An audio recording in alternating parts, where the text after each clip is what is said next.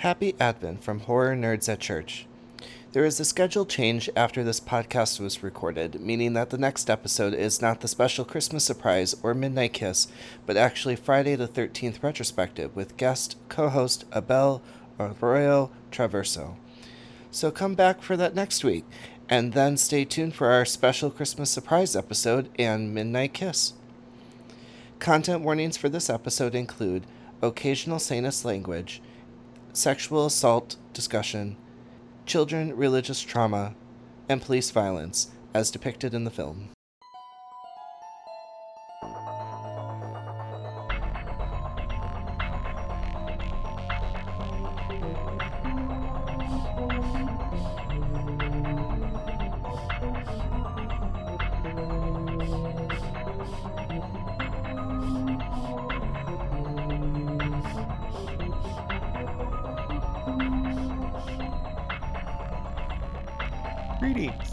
Listening to Horror Nerds at Church, a ridiculously queer podcast where we take a deep dive into a horror film and talk about what it can teach us about God, the Bible, and each other.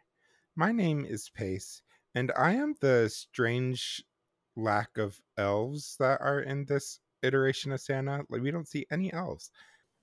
And I'm John Michael, uh, or JM, depending on how many syllables you can afford this year for Christmas. Um, I'm the coworker who's so glad that they left the Christmas party really early, uh, because as you'll Right? find out, um, that was a bad idea to stay late.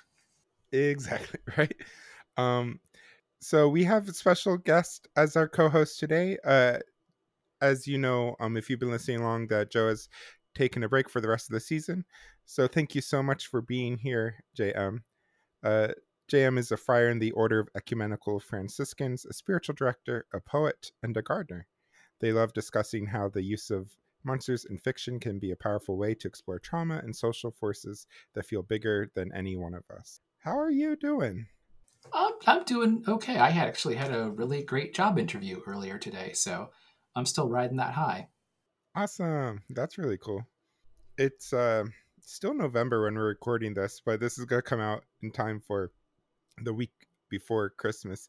So I, I don't know. I feel like already kind of in the Christmas spirit because of the way that like uh the stores have already played started their Christmas music. Starbucks has already released their Christmas beverage lineup and stuff.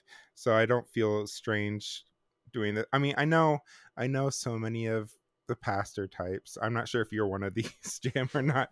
Are like very much like anti-Christmas until at till um the four weeks of Advent get their due. But like I feel like enjoying Christmas and the hope and expectation for the 24th is kind of, and 25th is part of Advent. So like I'm not as grinchy about it. I don't know where you fall on that spectrum.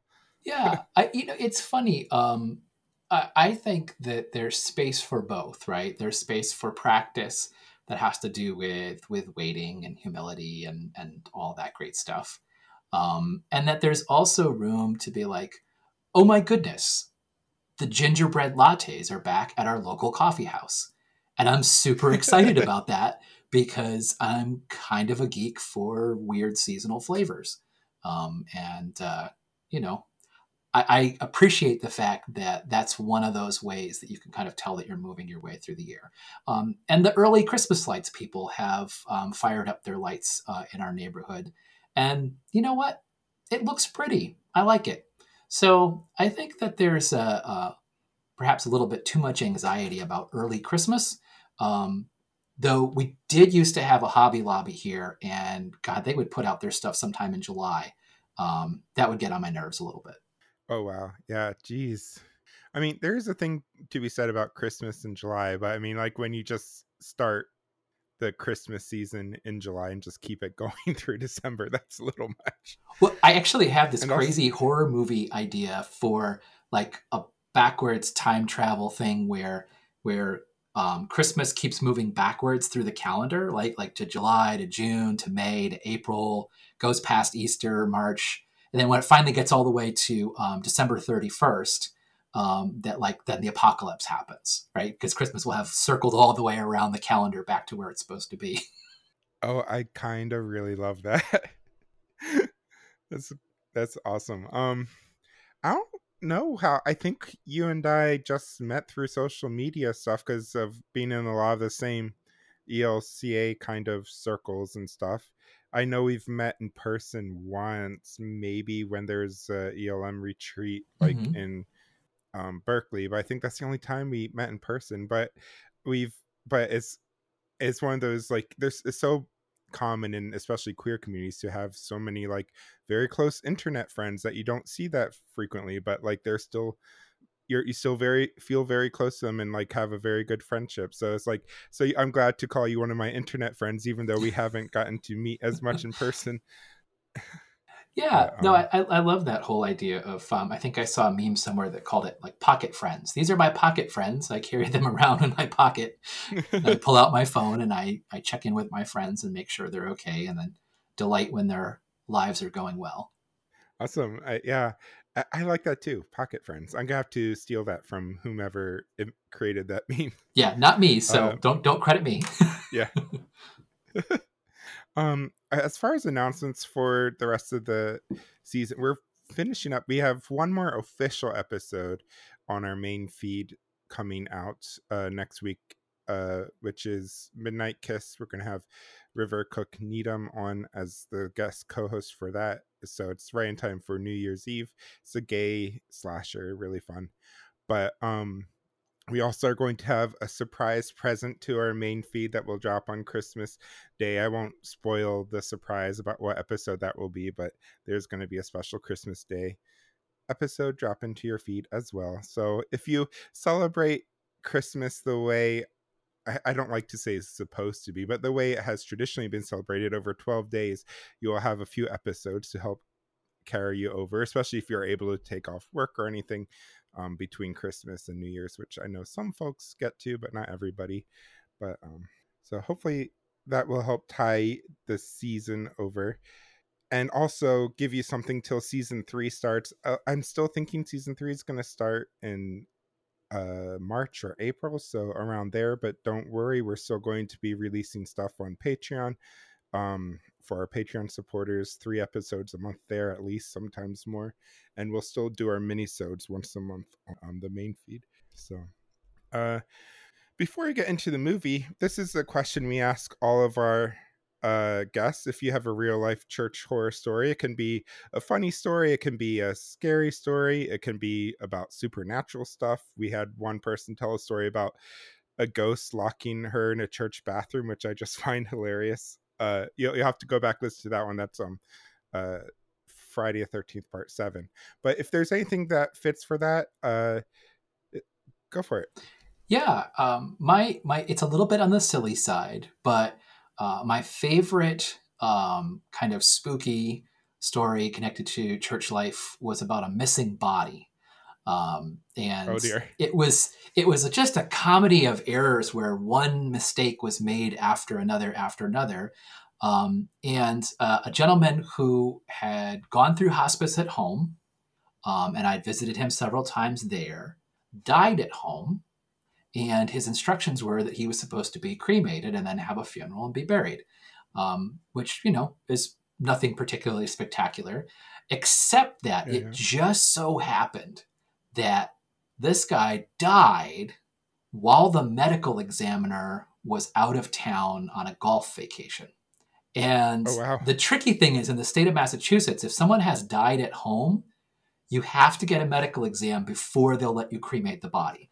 Uh, and they want to make sure that people aren't just, you know, murdering their family members in the secret of their homes and then cremating them to hide all the evidence and having a quick funeral to dispose of the remains. Uh, so normally this is pretty, you know, standard affair. The medical examiner gets re- possession of the body. They look over the body. They're like, "Yep, this person died of cancer, just like we thought." That person was out of town, so they called Boston and the Boston person was out of town. And so the only person left was this retired doctor who uh, had some hearing issues and didn't work very many hours uh, in the morgue. He was practically impossible to get a hold of. So we're waiting on the doctor, waiting on the doctor. While all of that drama is unfolding, the announcements about the death and the funeral plan and all of these sort of normal mourning activities go forward except that the funeral home is not coordinating at all with either the crematorium or with the medical examiner. So oh I get to uh, the calling hours for this gentleman, to the wake, and the funeral director walks up to me with this sheepish look on his face. And he says, Mike's not here. it's like, oh what do you mean he's not here? He's dead. like, where, where, where, where did he go? and and right. And so you know, I mean, you know, is this is this the beginning of a zombie outbreak? What's the deal?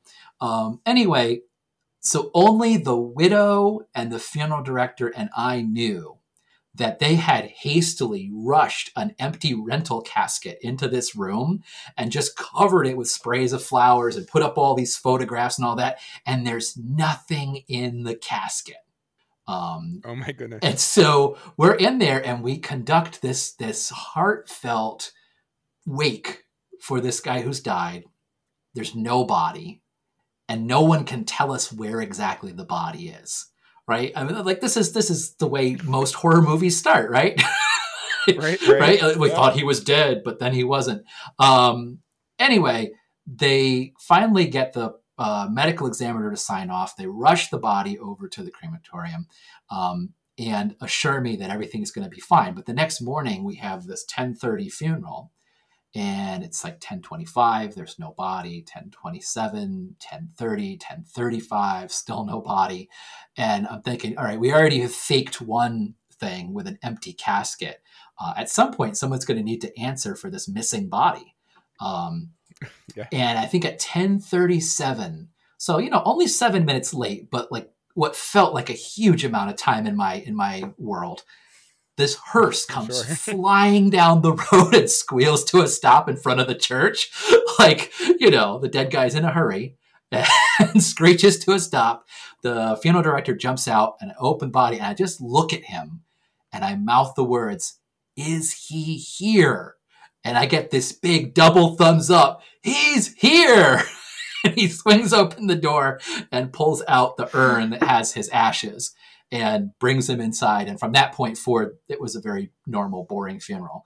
Uh, but um, uh, that's my shout out to Michael, uh, a very special gentleman, and his family, uh, the man who missed his own wake and was late for his funeral. I love that.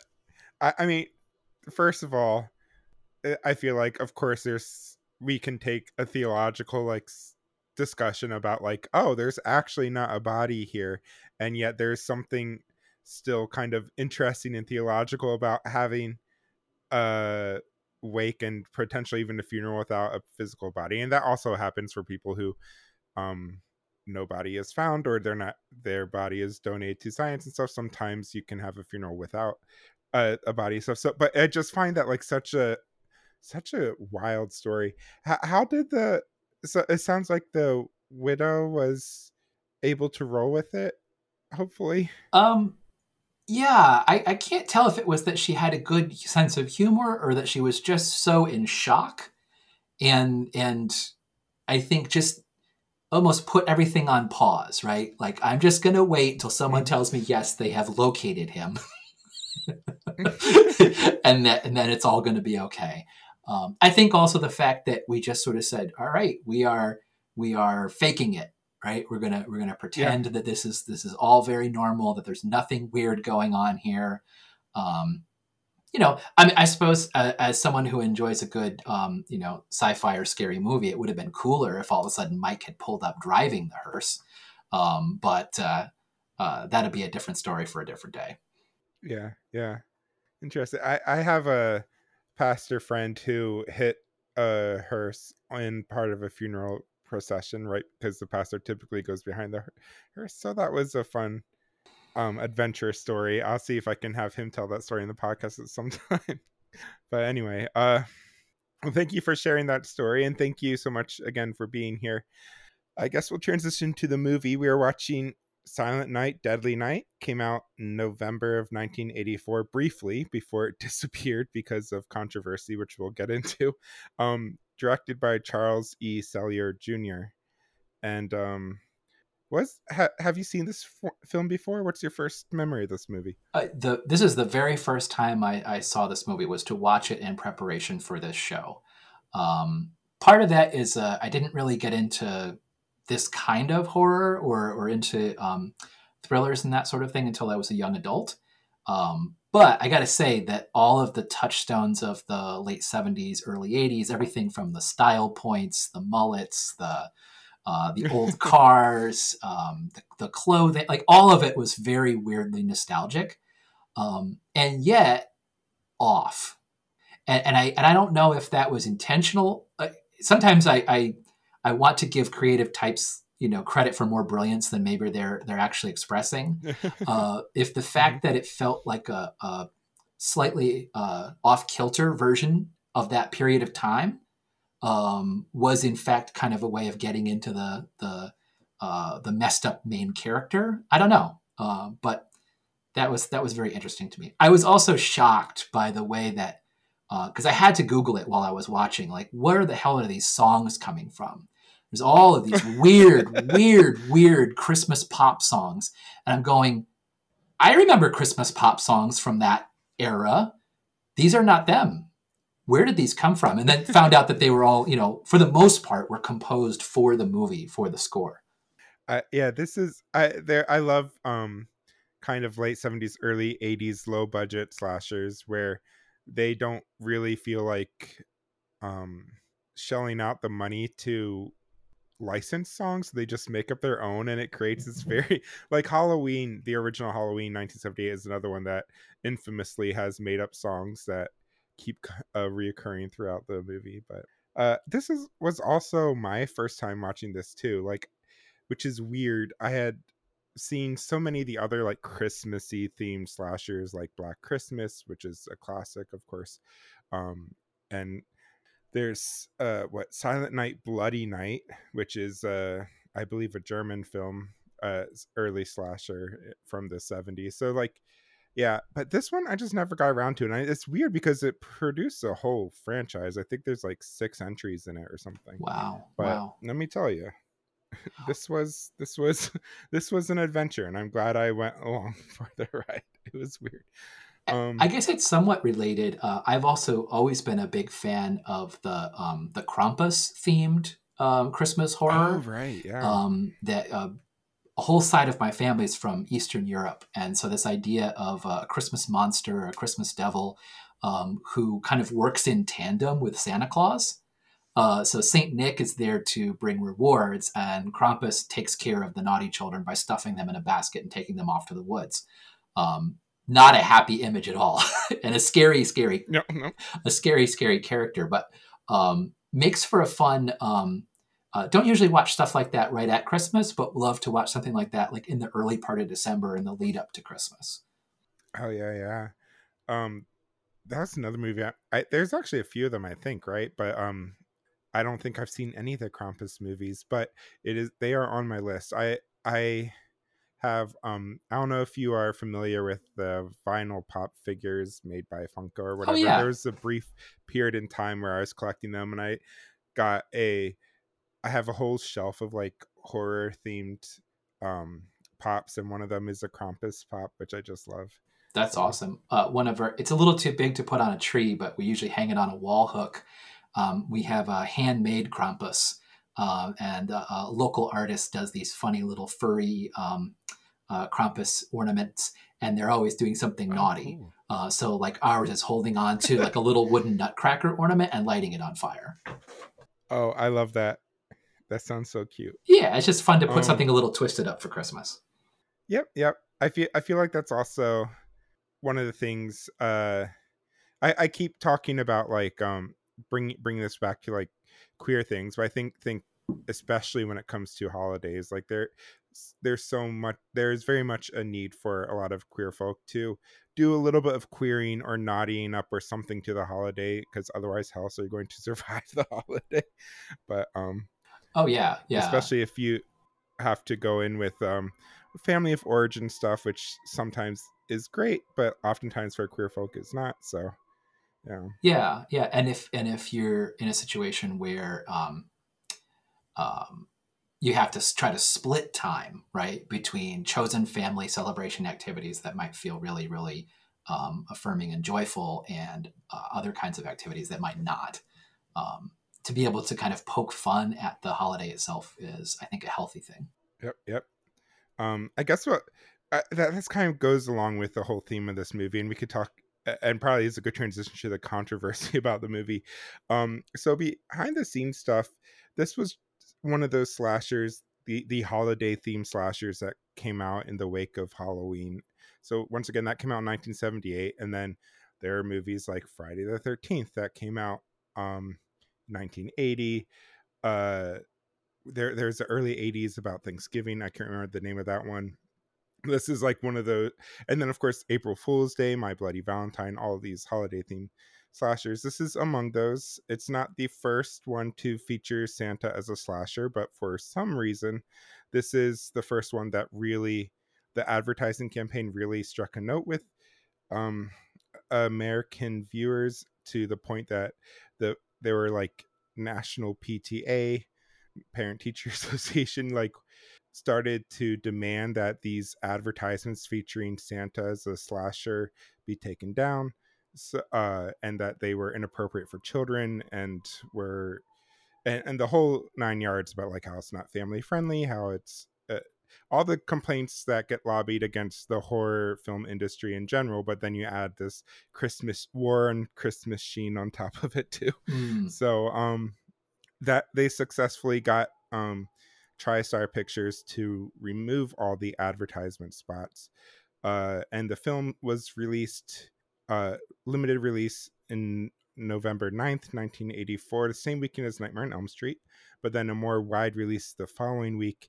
But within two weeks, it was out of all theaters because of these like national boycotts of the movie, because of how it's like distorting the view of um, Christmas and making children afraid of Santa and all this stuff. Hmm. So, um, and for that reason like it wasn't officially released in the united kingdom until 2009 when it came out on blu-ray there i'm of course you could get like bootleg or international copies but like uh just just because of censor censorship uh also there was a little bit of cut footage uh for this movie that um to prevent it from having a rating a rated x on the blu-ray uh, I think that footage was found but not restored because it's not studio, it's not film quality anymore.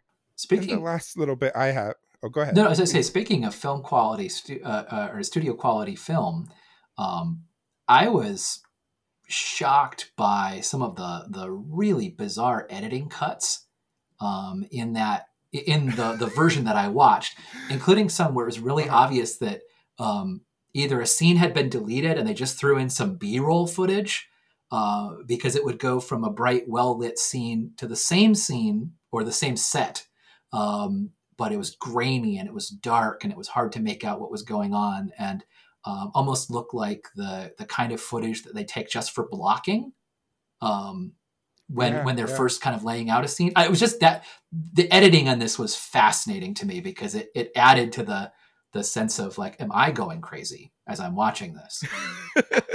right.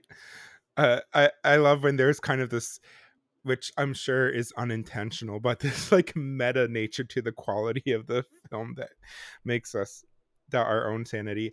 Um, originally though, this movie is going to be called Sleigh Ride to the pun S L A Y instead of S L I G H. So, um, but they changed it to Silent Night, Deadly Night uh, that's all the behind the scenes background stuff I have. Uh, anything else that you discovered or want to bring up at this point? Uh, just now that you say that, was the song "Silent Night" in the film at all? I'm just I'm struggling to remember. No, and that is so weird. I'm like, I, I think that part of it was the studio may have changed the name like late in the production, so they, but like I'm even so, I'm surprised that they didn't include it like once in there. It is very weird. Um, now I guess we'll get into the movie and do our run through. So we begin on Christmas Eve in 1971 as five-year-old Billy and his infant infant brother Ricky are taken to visit their grandfather in a nursing home by their parents. Billy is left alone with his seemingly nonverbal grandfather, who suddenly turns to him and tells him that Santa punishes naughty children and will punish Billy too, so he better run if Santa visits. And I just, as an aside here, like, this is exactly like you're talking about with like the Krampus thing. Like, there's, it, it works in some culture to have this, like, it, it's already part of some cultures to have this thing, whereas, like, in this very, like, I don't know how to speak about American white culture aside from like bland and boring. Like Santa can only be pictured as this good, jolly guy. Um, so I, I just find it like, would that message have landed if this was in Eastern Europe? Perhaps not. Um, the same way because it would have been expected. I think. Yeah, there's even um, uh, images of um, Father Christmas from um, Russia, where instead of the reindeer and the sleigh, uh, he rides on a polar bear. Um, and the whole idea is that uh, Santa, again, kind of splitting that role, but like the polar bear eats the naughty children, and and Saint Nick gives um, um, treats to the good children, uh, and so like that that mythological vibe is is pretty well embedded, e- even if all we want to think about here is the Coca Cola Santa. Yeah, yeah. Um, so so so it's just interesting to me. I I think that like th- this news that Santa can um chases bad children is like such a or like punishes bad children is so surprising to little Billy. Um, and even his parents say some like his mom's like, "Oh, your grandfather is just crazy" or something like that on their way home. Uh, but the parents are stopped by a stranded Santa, seemingly with car trouble. The Santa shoots Billy's dad, and Billy runs and hides in the bushes while watching the Santa attempt to rape and then murder his mother. that was a bizarre opening to the film. I just have to say. The um, perhaps the most distressing thing in all of it was the way that um, I don't think there was a lot of soundtrack backing to that scene. There was just the screaming. So the screaming of the parents, and then once the parents were dead, the screaming of the infant Ricky in the car, and like that's that was pretty unnerving. Um, yeah, yeah. Um, and then I, the movie in, just picks up three years later. It tells us uh, we find Billy and his brother Ricky being raised in a Catholic orphanage. Um, he draws a violent drawing of Santa and a reindeer being murdered and is disciplined by Mother Superior um, and told to go to his room. He then spies on a couple having sex, which brings back flashbacks of his mother's assault and murder. He is then violently punished and tied to his bed by a Mother Superior. Later, Santa visits the orphanage and Billy is forced to sit on Santa's lap, which, like, holy consent, Batman. Do not force children to sit on anybody's lap especially strangers, even if they are dressed up like the Coca Cola Santa, as James said. But um, not good. Uh, and but like Billy, like clearly has Chris has trauma around Christmas. Like it's acknowledged openly by the adults of the nuns in this orphanage, and yet like he's still being forced to sit on Santa. Not cool. Um, but he punches Santa like no surprise there, and then he runs to his room and cries in terror as presumably Mother superior is going to punish him yet again. Uh, and then like so, so it's like it's weird. I was not expecting this film to be like these vignettes of Billy's life. So we get like this first bit from when he was five, and then it comes back three years later at eight, and then like again it just abruptly ends, and we now fast forward ten years to see an adult Billy who is like, I have to say, he is dressed super queer coded, like with the rolled up shirt, the jeans. Like, I, I don't know if the costume designer or what, like, but like was getting inspiration from like Folsom in San Francisco or something. But like, or like, what is it? Um, uh Tom of Finland. Like it, it feels yeah. like he's out of one of these drawings. It's not like leather, but like just kind of like that, like butchy. He's like a Fire Island boy or something. The, yeah, yeah, exactly and so i'm wondering if that's intentional um probably not but like to me it was like billy is super queer. Uh he gets a job at a toy store uh come christmas time so this is a great idea to put this person who has trauma around christmas into a toy store near christmas time. Uh, he starts to experience flashbacks of his parents' murder murders. Uh, this increases when he has an erotic fantasy and imagines Santa killing him and it worsens still when he is asked to dress up as Santa. And as he does so, he's terrorizing children as he does, but as an interesting commentary on how terrorized children are rewarded as well behaved. Like everybody sees him like scaring these children into quiet submission and they're like oh he's so good with kids yeah that, that was distressing right um and then at a christmas party so jm you're lucky you left this christmas party early he sees one of his coworkers try to force himself onto another coworker and so he strangles him while still dressed as santa then he kills the other coworker saying punishment is good pamela it is good as he stabbed he then murders his boss with a hammer. He kills his final coworker and then runs away. One of the nuns from the orphanage sees the aftermath at the shop and returns to the orphanage to get help, knowing that Billy is out there doing the killing. Can I just break in here for a second? Because I, I think yes, that please. this is one of those uh, cases where classic, classic horror trope, right? Which is that the the violent um, the violent villain in the movie, um, one of the things that they're punishing um, is this failure to adhere to purity culture right that mm-hmm. yeah i mean that's mm-hmm. just like all over these 80s um, slasher movies you know like the teenagers who have sex always die first right? Um, and like being a virgin is a really good way to survive um, to the end of the movie um, which is sort of funny because then you know to have a, a nun featured as one of the characters it's sort of like okay well i know who's going to still who's not going to be dead by the time it's over uh, unless they uh, yeah. really surprise me. Um, but I was just kind of fascinated by that that way that um, the way that um, participating in sexuality or or hangups about sexuality, all of that gets so embroiled into what needs to be punished violently. Um, and you know, it's not it's not unique to this film, but I think it's just kind of interesting that that plays such a big role in the story. Yeah, and the way that that punishment usually happens as kind of like this perverted I, I, I not perverted, um, perversion of sex in this very like pearl clutching cis heterosexual ma- male gaze of being penetrated by some sort of weapon in a very vulnerable way as like this kind of reoccurring trope as the way of punishing sex with further penetration of men in vulnerable situations i just i, I feel like there's like so much uh, there, there's a sheen as we're going through the Friday the 13th series this season. There's like this sheen of like this very clear commentary on like this puritanical mor- understanding of right and wrong and morality. And then there seems to be this kind of like bubbling up of this kind of queer subversive nature of like, well, what's actually happening here? Um, and there's this there there seems to be this commentary on like this by tr- by I, I guess the problematic notions of the male gaze being like the, these films are very clearly a male gaze. We see so much female nudity but very little if any uh male nudity all that stuff.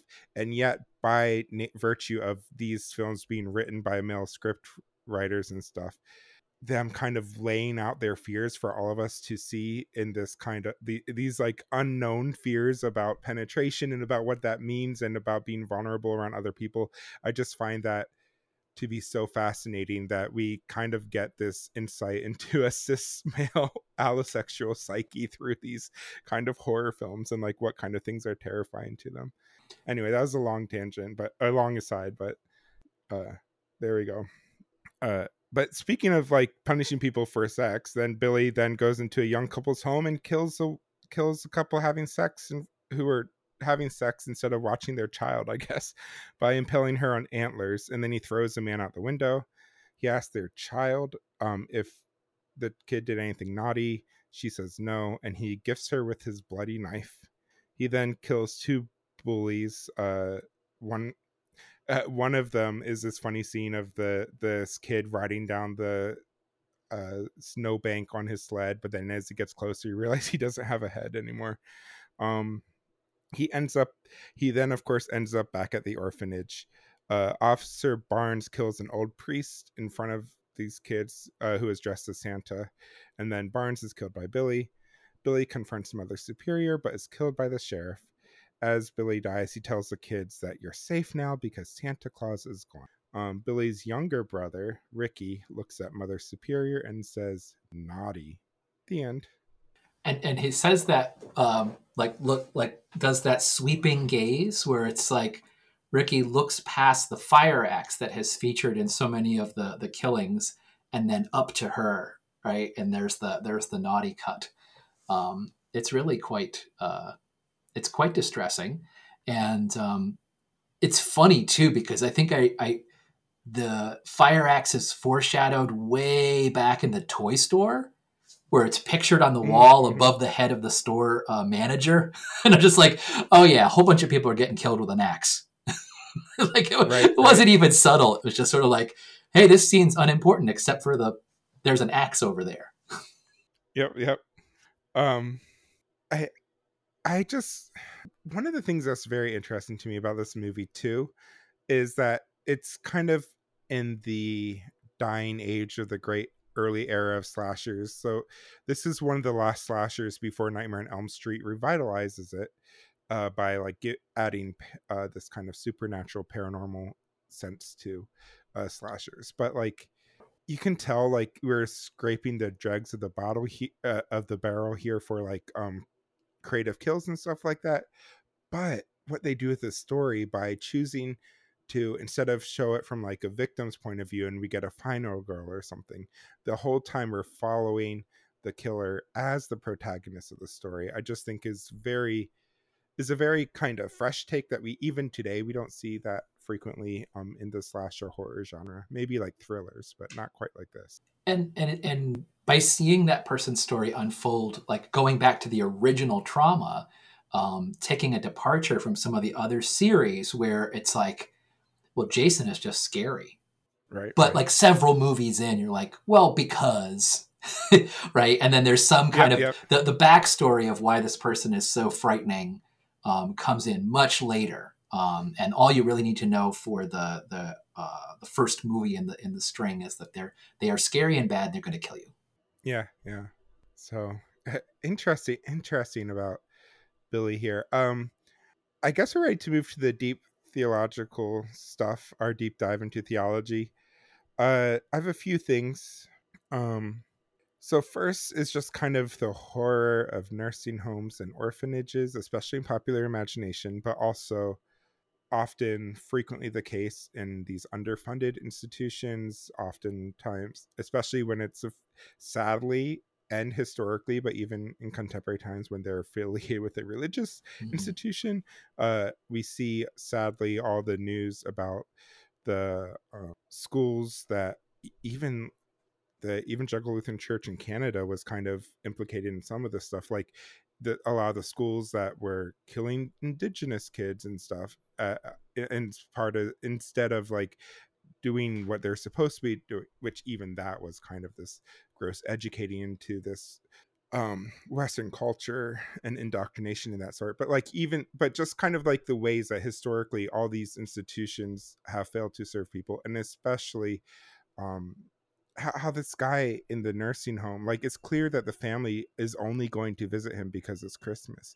and then they immediately just leave like without spending any quality time with him um and then we have these kids eh, literally being abused in this orphanage and furthering this this billy's trauma by this like very strict authoritarian uh mother superior figure and stuff like that. So it's just the real life horror of stuff like that and how that plays out in these um like all the for instance all the horror movies that talk about like mental institutions and stuff like that and see those as places of horror um which a is problematic about we, we can get into foucault here and stuff about the locking up of quote unquote undesirables in institutions and stuff like that and what that does to popular imagination but even just the ways in which a lot of these institutions have not been great and don't have a great track record of actually helping people.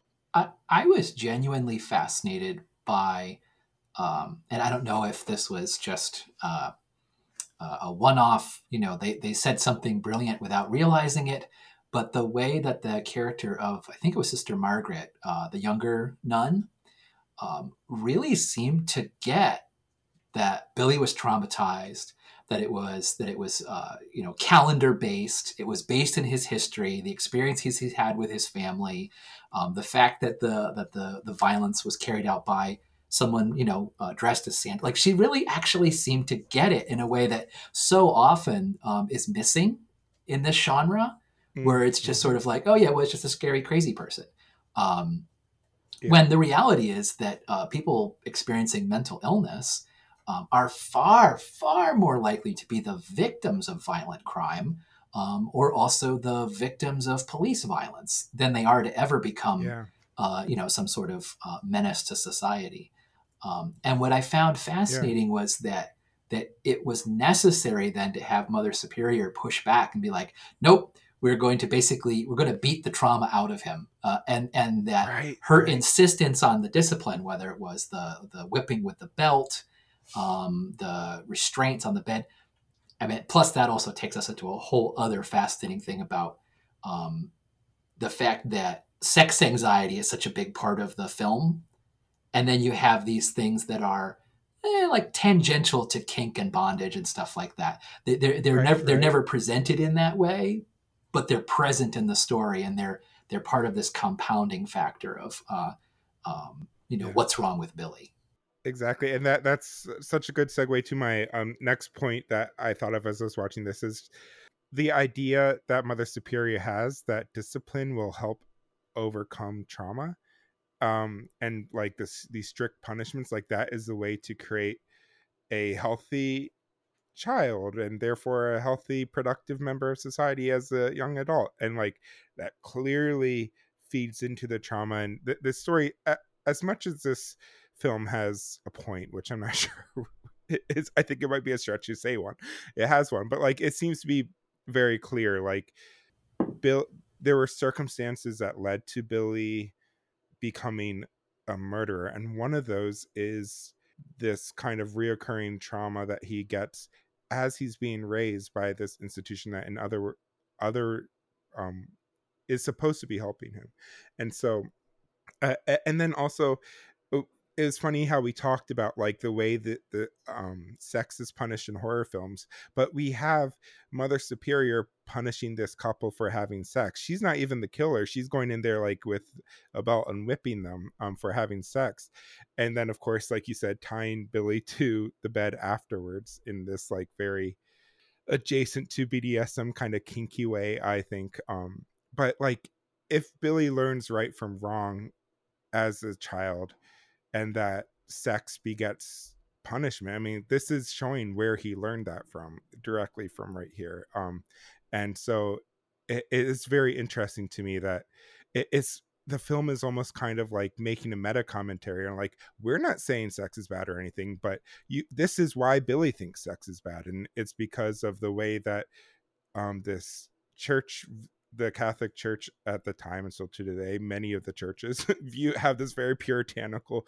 very like um compulsory heterosexual understanding of sex and that sex can only be happen between married couples in a very particular way um uh, to produce children or something like that uh and so it's like so so so i kind of like that there's almost this subversive nature to this of saying like well this is why horror films go after people having sex so much is because of this kind of religious fascination around. So did you just like unearth a point that was buried so deep in the plot that they didn't even know it was there, which is that purity culture causes psycho killers?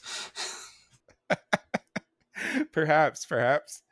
Um and also just the just that this is this otherwise normal looking presumably I, am going to get into my queer reading of this, but like on the surface, he's a cis het white guy with it who's really cute, nice smile and stuff like that. And of course he's the actual bad person. I love when there's that kind of subversion instead of just throwing it on like, oh, it's a trans person as the killer, like Silence of the Lambs, or it's like so, something else like that. But it's like, right. no, the real horror is lies behind this person has a disfigured face and a limp clearly they must be the killer exactly right right right so I, I like that. I also love how many horror films show police to be incompetent. This one among them, because the police murder an innocent person. So if there's one, um, if there's one genre of film that consistently shows that that consistently has like an ACAB kind of message. It's definitely it's definitely horror, and I love that.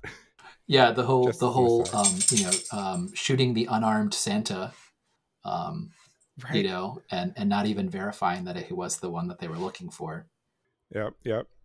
Um, and then the last thing I have here is just I read this whole thing as like this really queer allegory, and I'm sure this is not intended, but there's enough in here that I think I can that I think we can kind of give a very queer reading of it. Um, first of all, the when like I said, when they present adult Biddy, Billy as this person that could have been a cover on a queer gay beefcake magazine in the 60s like this very like muscular good looking type of person wearing this the, like i already described like this very queer outfit um for the mid 80s and then for him when he at like being re- the, clearly this like suppression of his sexuality from being in a convent of or not convent a a Catholic orphanage as a kid in general, which we see when he is having this fantasy that, but it is so interesting to me that it's in this fantasy with a woman that some of his subversive, uh, not subversive, his um subconscious kind of fears and hangups around sex come out, which we're led to believe is like about sex in general. But here he is with this woman. Clearly, there's no chemistry between them. I well, one of those things that we can ask is that intentional or not? But there was no chemistry between this couple making out. You can tell that like willing suspension of disbelief aside it's like you can tell that they're like in the studio just making uh making the motions in front of the camera crew and stuff like that like no acting going on here at all. Cle- clearly not a film that had like an intimacy coordinator because uh, many of the scenes lack that you know actual energy. Right right.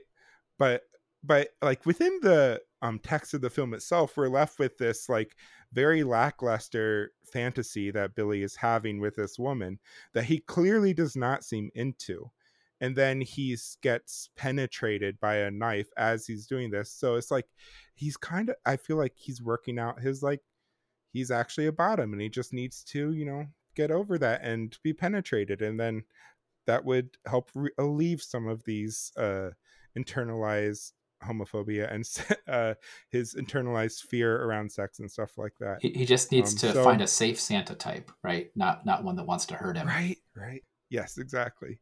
So so for me, I'm just like watching this movie. I'm like, this movie, it, Billy just seems like a very queer character, and uh, I and I wonder like if if we were to read him as like this gay man who had or or this person with um same sex attraction, which he is not equipped to understand or deal with because of how he was raised in a uh, church that at that time especially did not have any sort of discussion around sex in general but especially like education around human sexuality beyond this um, uh, a man marries a woman and they have babies yay a kind of understanding of sexuality like well, and culturally overhanging I just feel like that, that overhanging all of that is the aids crisis right? right which which right. further further suppressed any kind of meaningful conversation in a major way.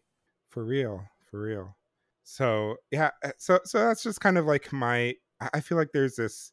We could kind of like piece together this queer allegory here about just being raised in a society where you're not given room to exist and the kind of ongoing um, trauma that gives you uh, growing up and stuff like that. I mean, most of us queer folk, in fact, uh, th- to your point too about people uh, about the way statistics bears out different than popular imagination. I mean, queer people in general are much more likely to be victims of violent crime than perpetrators of violent crime.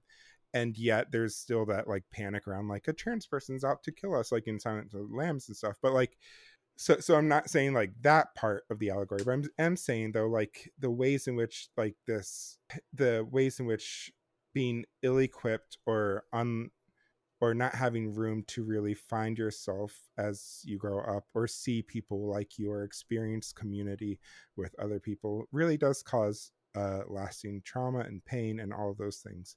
And so I, I feel like on there could be kind of like a meta queer commentary here as well about could, could we almost say something like there's this um, be, because it also has to do with this fracture from the parents, right? Um, by a a figure who, you know, for better or worse, is often how people conceive of God, right? In our popular culture, right. right? Watching everyone all the time, spying on all your stuff, and then judging you for whether or not what you did was good or bad. That on some level, I mean, Billy needs Billy needs a God who loves and cares, and Billy, on some level, needs a Santa slash daddy who actually wants to take good care of him. Um, and part of the reason why the killing doesn't, you know, I mean, just you can't stop the killing until he's killed is that he's never going to be satisfied trying to embody who he needs to take care of him. Does that make sense? Right. Right. So like he's going to go around doing all so this penetrating sense. and chopping and hurting. You know, like so he's trying to take on the role of the one yeah. that he needs. He's not good at it. It doesn't do anything for him, and so ultimately he he ends up being stopped by this sheriff who's an older man with a handgun. Um, you know, and then yeah. finally, uh, ironically, the very end of the film, Billy's penetrated, and, and then he's like, "It's okay now." Yep. Yep. So there's a and there's a there's a you know couch psychology view of it. right, right. It uh another episode of horror nerds at therapy as opposed to horror nerds at church. it's so interesting how like how um horror is I, I just shared a article on our um, horror nerds at church facebook about like the connection between like the ways that horror allows us in a fictional safe setting to live out a lot of our deepest trauma and anxieties and stuff like that and see it played out and so so i just i just love how like deeply even in like such a low grade b slasher flick as this was with clearly um not much interest in production value or interest in telling a cohesive story just trying to make a holiday slasher flick and that's it and yet even within that there there's still all this um, depth to it uh, just because i think of the nature of the genre and beyond even the mythology too there's this whole um, aspect of you know we, we we connect santa claus right with the historic saint nicholas of myra uh, who's a bishop uh, around the time that the creeds are written back in the life of the church. And you know he gets remembered as someone who rescues sailors and rescues um, um, women who are about to be trafficked. And and you know he's a very much a rescuing figure who uses his generosity to take care of others. And yet there's also this and you know hard to know if it's exactly historical or not but this story about uh, the way he took sides in a theological fight at the council of nicaea and walked up and punched one of the other bishops in the face because he couldn't handle like this is like you know, I thought you were a smart person. I thought you understood, you know, the way theology works. Uh, you're part of this other movement that I don't agree with. So, pow, right? And and so even the real life, you know, kind of historical precedent for Santa has this dark side of like, you know, um, uh, if I decide you're wrong, I will stand up for it. I love it, and uh, and I I think that's just so interesting, like how uh, we kind of alluded to this a little bit earlier, but just like how the Santa figure varies so much, like culturally and locally, regionally, and things like that. Uh, all presumably uh, connected to this real life figure, and also how he has become this. Uh, I have to bring up my Foucault. So if you are uh, playing our drinking game at home. Of course, drink responsibly, but you can take your shot because I'm bringing up Foucault or Luther, one of the two people I bring up way too much on this podcast. But like this panopticon notion of like Santa sees everything you do, right or wrong, um, good or bad, which is very much this kind of um omniscience that we also ascribe to God and stuff like that. And so it's kind of this like Santa is this watered down version of God, but God is doing this on like a cosmic level, punishing the good, uh, separating the good from the bad, uh, the sheep from the goats, and all that stuff. And yet, Santa does this on like a very much smaller scale, just around the holiday time, whether he is feeding ch- naughty children to his polar bear or he is um, leaving coal in stockings. He still is like very clearly like um, separating good from bad in some sense. And, we even get that in, in the mythology around his list and how he checks it twice and blah, blah, blah. But like, so, so first of all, there's that piece of just this like, the, the mythology of Santa being this like omniscient sort of being that can like that um rewards good behavior and either punishes or ignores or gives cold to bad behavior, whatever the myth is. And then the way in which that figure is used as kind of this discipline tactic to uh, now there's like the elf on the shelf phenomena today where like people will have the little elf uh, somewhere hidden in the house and pe- and because the elf is like reporting back to santa the kids behavior and stuff like that. So so it's like j- just this notion of like if you're how many times that I, growing up as a kid, was told by my mom, it's like, you have to be good and sit through this. My mom is a pastor. So it's like, you have to be good and sit through these four Christmas Eve services as a four year old child and be like completely silent during them because that way you'll get rewarded when um, with Christmas presents the next day. And just kind of like this, the weird way we use Santa as this like discipline figure and this kind of uh, uh, uh, just so far, I think so far removed from, uh, well, I'm this isn't Pace talking about people's parenting choices, but just the way and like, uh, I feel like that can that taken to an extreme is just very kind of harmful and not good toxic theology about this very kind of binary between good and bad and only certain behaviors are rewarded certain behaviors are rewarded with coal or being fed to polar bear or being kidnapped by Krampus or something. But whatever the case may be, it's like it, it, it just it just feels like very problematic, toxic, binary, all the things that just I, I think think not good, just not good. Yeah. My my very professional theological opinion. This is not good. oh, that's and and then you want to add to a layer of that, right? Which is that so there's a moral judgment made, right, about are children naughty or nice, um, and then that gets layered with um, who gets the most presents, um, you know, in a typical American community, the people with the most money, right? And so there's right. also like really deep subconscious stuff, everything from Protestant work ethic to the prosperity gospel to, you know, um, um, Santa slash God as a dispenser of um, earthly blessings as proof that you're better than the people right, around you. Right. And on some level, the the I, have taken part in lots of gift collections um, in a number of jobs that I've done. Both for foster children and for um, children that went to the school that we sponsored. So, a lot of different settings.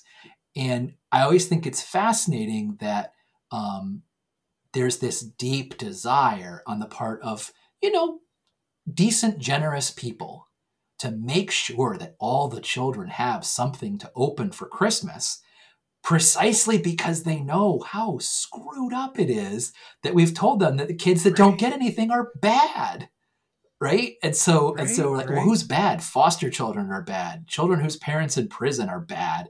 Children whose parents you know don't make enough money to pay for frivolous things are bad.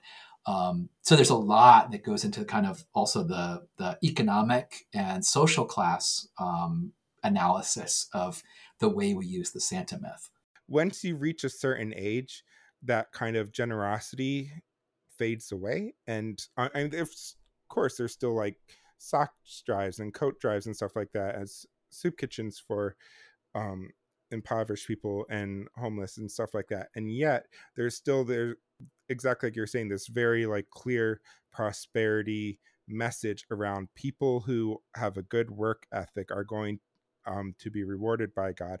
And so that's why we don't like things like food stamps or other sorts of uh, relief programs for um, people. Because once you get to a certain age, you're not a children, then all that kind of gratitude and goodwill towards children who can't help it now are old enough where they can help it. And if they just got a better job or something, that suddenly all their problems would go away. Well, so there's that piece, and and and just to kind of oh, loop it back to the film, right? That that part of the way they're going to cement Billy's goodness is to make sure that he has a job now that he's 18. Right. You know, right. Um, and that somehow work and work in the adult world will normalize him in a way that mm-hmm. clearly he's like way too far gone to for that to uh, for that to work. Um, I can't think of it. That's all good. Um, and, well, anything else you have for our deep theological dive? No, I don't think so. This has been. Um, it, I'm always amazed by how you know if you approach even the schlockiest of stuff, and you and you and you put the right lens on, you can really find some really cool stuff to talk about.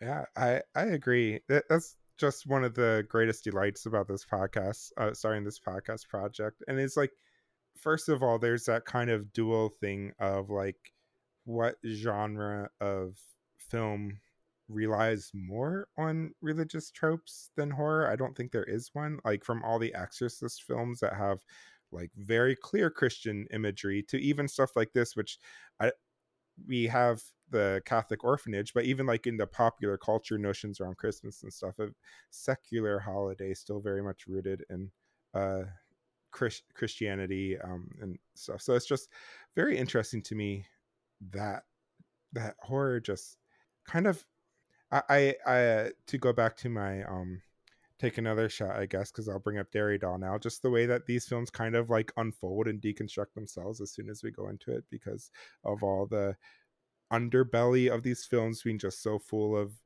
these overarching things about like good versus evil and all that stuff and religious stuff that just we take for granted until we really kind of push it or pull, start pulling the threads. So anyway, this has been such a great conversation. Thank you for putting out with my rambling today, but this has been so so fun and you're the best. This was this well, was thank you. Fun. Um well to the point where we rate the film, uh, so we're still in our Friday the Thirteenth uh, season, so we're rating it out of ten machetes. Uh, what you think this film would get, uh, and if you have a favorite kill. Okay. Um, well, I, I gave it a six out of ten machetes. Um, there were all kinds of obvious flaws, but some of the things, like the low budget use of the homemade music and the um, willingness to explore trauma, um, and, and even the fact that they saved all kinds of money on writing at the end of the film by having the only dialogue be naughty, punish. Uh, like all of that to me right, was actually right. weirdly delightful. So I gave it six out of 10. Uh, it was a, a whole turkey dinner. Love it. Um, I would also probably rate it six out of 10 machetes uh, for pretty much all the same reason. Definitely like not a great film as far as like quality, but just the amount of fun it is to watch and uh, talk about and stuff like that. Uh, for favorite kill, I would say the woman getting impaled on the antlers. It's one of the only ones that they kept that I guess they kept in the full effect as of the gore from it. Did you have a favorite kill? I don't think you mentioned it. I, I loved the headless sledder, um, and and for a number of reasons. One, the I mean, it was a sight gag that you could kind of see coming um, the moment the original children were on the hill with their sleds, like, oh, someone's coming down the hill with a body part missing. Um, so I love the fact that it was telegraphed way, way out. Um, and I also love the fact that in this theme of, of distressed couples um, that are that make up so many of the victims uh, in all of this, that uh, you have these two bullies, right, who are older children of uh, or, or, or teenagers, young adults, something judging their age was kind of hard.